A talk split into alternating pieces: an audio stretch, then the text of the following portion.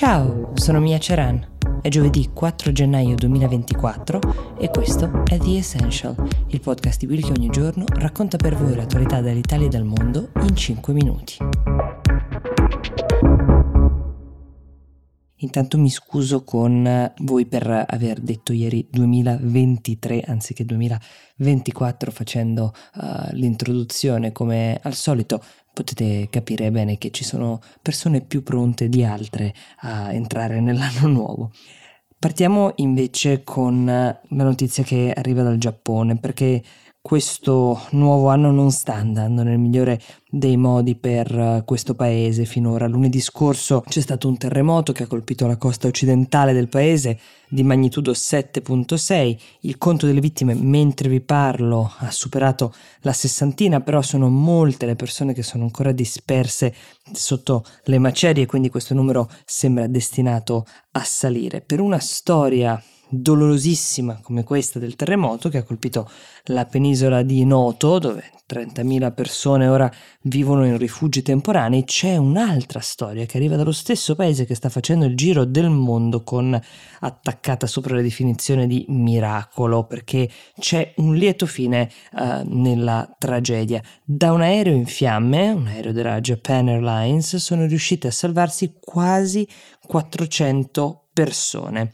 Questo è accaduto a Tokyo, nell'aeroporto di Haneda, eh, dove questo Airbus 350 ha preso fuoco mentre atterrava, eh, è andato in collisione con un aereo della Guardia Costiera giapponese che stava invece eh, decollando per portare aiuti ai terremotati. In questo caso, nell'aereo della Guardia Costiera, Cinque delle sei persone a bordo invece sono morte, l'altra è in gravi condizioni, ma mentre avveniva lo schianto tra i due aerei, i passeggeri dell'Airbus, insieme all'equipaggio, quelle quasi 400 persone, guardavano tutto dai finestrini, si sono accorte che c'erano scintille, fumo e anche un principio di fiamme, avendo sentito l'urto, ovviamente si sono comportati in maniera, diciamo, standard per i casi di emergenza, ma in realtà esemplare perché sono riusciti a salvarsi la vita. Intanto il ruolo fondamentale è stato quello giocato dall'equipaggio che sembra aver gestito molto bene l'emergenza, ma anche i passeggeri hanno evitato i gravi errori che di solito eh, si commettono in questi casi. Primo tra tutti quello di cercare di salvare i propri oggetti, cercare le proprie borse, le proprie valigie. Questo è il motivo che causa un altissimo numero di vittime in questi casi, tanto che nel 2018 la Royal Aeronautical Society aveva proposto di far chiudere automaticamente a chiave tutte le cappelliere in caso di emergenza, proprio per evitare che le persone perdessero tempo, ritardassero l'evacuazione in caso di emergenza. Nel caso della Japan Airlines però nessuno ha avuto questa istintiva ma malaugurata idea, quindi quando l'incendio è partito nella parte centrale dell'aereo le persone si sono dislocate molto ordinatamente su tre delle otto uscite di sicurezza che si potevano utilizzare e in meno di cinque minuti pare hanno completato l'evacuazione. C'è un altro fattore che è stato fondamentale per la salvezza di queste persone, cioè il fatto che l'Airbus è un aeromobile moderno in questo caso, del 2015, costruito um, in fibra di carbonio che è un polimero in fibra che a differenza del metallo, come si usava un tempo, uh, ritarda la combustione, quindi l'aereo sì prenderà fuoco, ma le fiamme ci metteranno molto più tempo a propagarsi e peraltro genereranno poco fumo, elemento che ha permesso alle persone di muoversi meglio in fase di evacuazione e soprattutto di contenere il panico che avrebbe sicuramente dato un altro esito.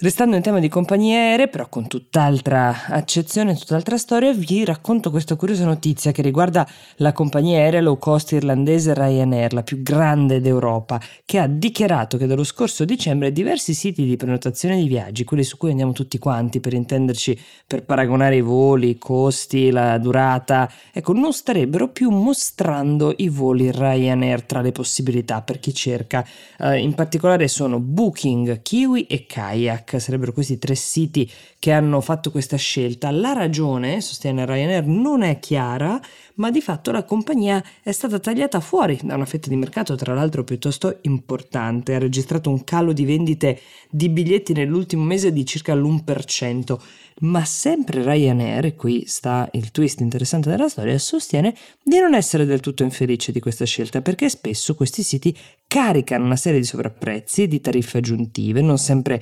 trasparenti, che fanno lievitare il costo dei biglietti. Quindi ha candidamente invitato tutti i potenziali clienti ad andare direttamente sul suo sito per avere il miglior prezzo. Tra l'altro conta di recuperare le prenotazioni perse, incentivando appunto la gente ad andare direttamente sul sito e ha promesso anche uno sconto del 10% su uh, più di 400.000 tariffe per i viaggi che ci saranno tra gennaio e marzo. Qualcuno fa notare che invece questa scelta potrebbe essere legata ad una recente sentenza dell'Alta Corte dell'Irlanda, dove appunto Ryanair ha la sede, che ha bloccato l'uso dei sistemi di web scraping sul sito di Ryan. Il web scraping è quella tecnica di estrazione dei dati con la quale si finge sostanzialmente una navigazione tradizionale con dei programmi informatici fatti ad hoc per invece salvare e conservare le pagine visitate.